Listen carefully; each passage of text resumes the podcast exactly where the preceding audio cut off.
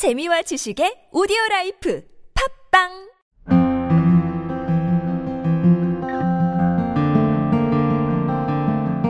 여러분에게 한국은 어떤 나라입니까? 인과 정이 많은 나라. 한 단어로 분단 국가라고 생각합니다. 지방, 흑방. 어, 때론 각박하지만 굉장히 깊이 있는 나라라고 생각합니다. 지선의 꿈. 스마트폰, 컴퓨터와 같은 네모 속에서 바라보는 한국은 어쩌면 작게 느껴질지도 모릅니다. 하지만 지구를 중심으로 네모들을 연결해 보십시오. 어떤가요? 보석 모양이 나타나지 않나요? 네, 맞습니다.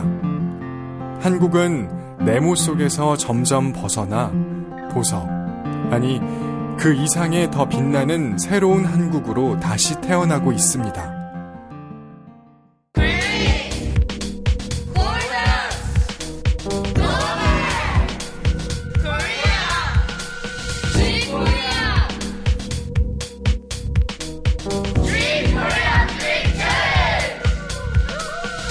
한국인으로서 자긍심을 느끼며 글로벌 한국으로 다시 태어납니다.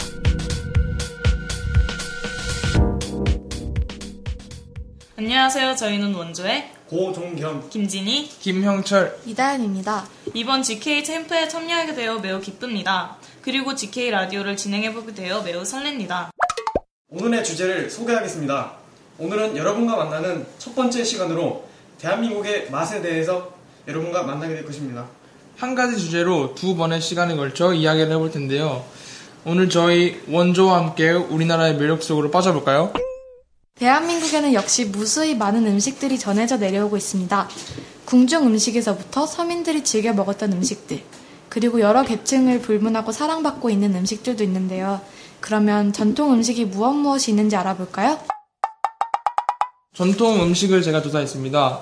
어, 각 대한민국의 지역의 특산물별로 특산물의 효능과 함께 그 특, 특 지역의 전통 음식을 소개해드리겠습니다. 첫 번째, 한국의 인삼은 건강상의 효능으로 널리 알려져 있습니다. 무엇보다도 인삼은 사포닌을 많이 함유하고 있는데 사포닌은 혈압을 조절하고 몸의 에너지를 불어넣는 데 효과적입니다.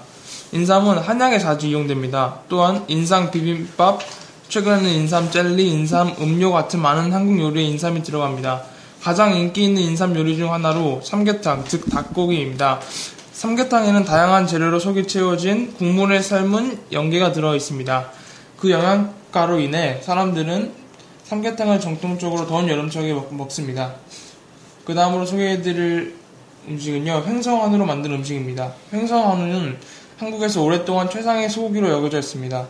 그 지역의 맑은 공기와 물이 그 품질을 보장합니다. 횡성한우 축제는 횡성한우를 홍보하기 위해 열리는데 한번 가보셔도 좋을 것 같습니다. 횡성한우는 불고기, 떡갈비, 갈비구이, 육개장, 쇠고기 장조림, 산적 같은 다양한 한국 요리에 사용됩니다. 많은 설문조사에 따르면 불고기는 외국인들이 좋아하는 음식이라고 합니다. 이 얇, 게 점인 고기는 석쇠에 구웠을 때 그을린 듯 달콤한 맛이 있습니다. 불고기를 먹으려면 보통은 구운 고기를 상추에 깻잎에 싸서 쌈장으로 양념을 해서 먹습니다. 그리고 잠깐 그 요리법에 대해서 설명해 드리도록 하겠습니다. 첫 번째는 소스용 모든 재료를, 재료를 그릇에 넣고 섞습니다. 두 번째, 소스를 쇠고기에 넣고 재운 쇠고기를 적어도 2시간은 냉장고에 넣어둡니다. 세 번째, 잘 익을 때까지 쇠고기를 굽거나 저어서 볶습니다. 네 번째, 밥, 상추, 깻잎, 반찬과 함께 차려냅니다. 마지막으로 영광굴비에 대해서 설명해 드리겠습니다. 영광굴비는 부자들의 반찬으로 옛날부터 유명했습니다. 영광굴비는 알과 기름이 풍부하여 전국에서 최상의 생선이, 생산이 었습니다. 굴비는 영광굴비 마을인 법성포와 온화한 해풍과 전통적 제조 기법으로 인해 그의 맛을 유지합니다. 영광굴비는 말린 뒤에도 기름을 풍부하게 함유하고 있어 그래서 양념을 하지 않고 조리해도 아주 특별하고 근사한 맛이 납니다. 굴비는 약간 짠맛이 나기 때문에 사람들은 평상시보다 더 많은 밥을 먹게 됩니다. 그래서 굴비의 별칭이 밥 도둑입니다. 굴비는 굴비 매운탕, 굴비조림, 굴비 영양밥 등으로 만들어집니다. 와, 우리나라의 전통 음식이 정말 여러 가지가 있는데요. 그 대표적인 음식 하면 김치를 빼놓을 수 없, 없을 것 같아요. 왕족은 물론이고 서민들에게도 그리고 지금도 역시 김치를 빼놓고는 식사를 할 수 없습니다. 이러한 김치는 다른 말로 딤채라고 불러졌는데요. 그럼 조금 더 깊이 들어가서 김치, 즉 김치에 관한 역사 이야기를 좀 해볼까 합니다. 김치의 역사는 삼국시대부터 지금까지 많은 역사를 가지고 있습니다. 한반도는 사계절이 뚜렷하여 추운 겨울에는 채소를 먹기 힘듭니다. 채소에는 비타민이 많이 함유되어 있죠. 따라서 채소를 소금에 절이게 되는데요. 김치 또한 절인 음식이자 발효 음식이기도 합니다. 삼국시대부터 문헌 기록은 없지만 소금 절임이 많았던 것을 비추어 보면 초기 형태의 김치가 발달되었을 것으로 추정됩니다. 고려시대 문헌에는 처음으로 배추에 관한 기록이 나옵니다. 이때 김치는 순무가 주로 사용되었고 여름용하고 겨울용으로 순무 장아찌 이렇게 순무 절임을 이렇게 먹었다고 합니다.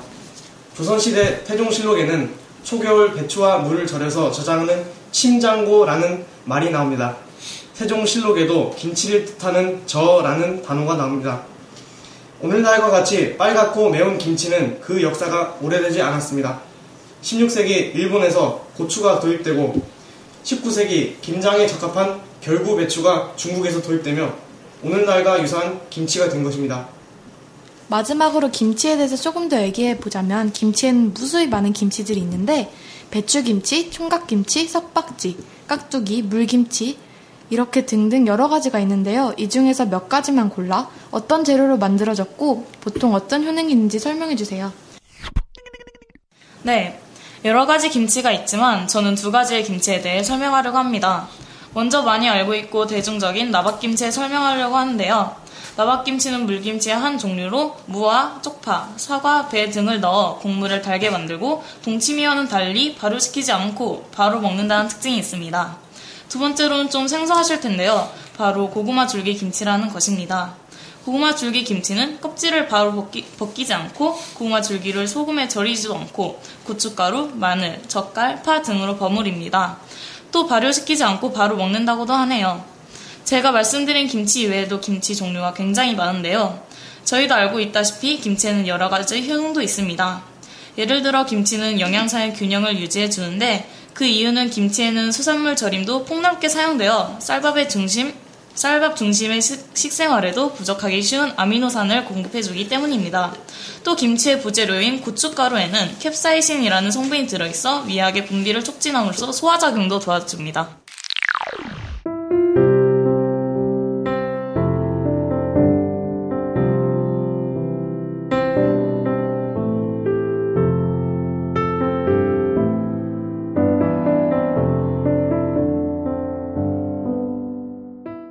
새로운 시즌으로 찾아뵙습니다. GK 라디오의 첫 번째 방송 어떻게 재미있게 들으셨는지 모르겠습니다. 오늘은 원조가 준비한 대한민국의 맛 제 1편을 송출하였습니다. 아, 다음 주에는 제 2편으로 여러분을 찾아뵐 텐데요. 다음 주도 여러분 기대 많이 해주시기 바랍니다. 그러면 GK 라디오 마치겠습니다.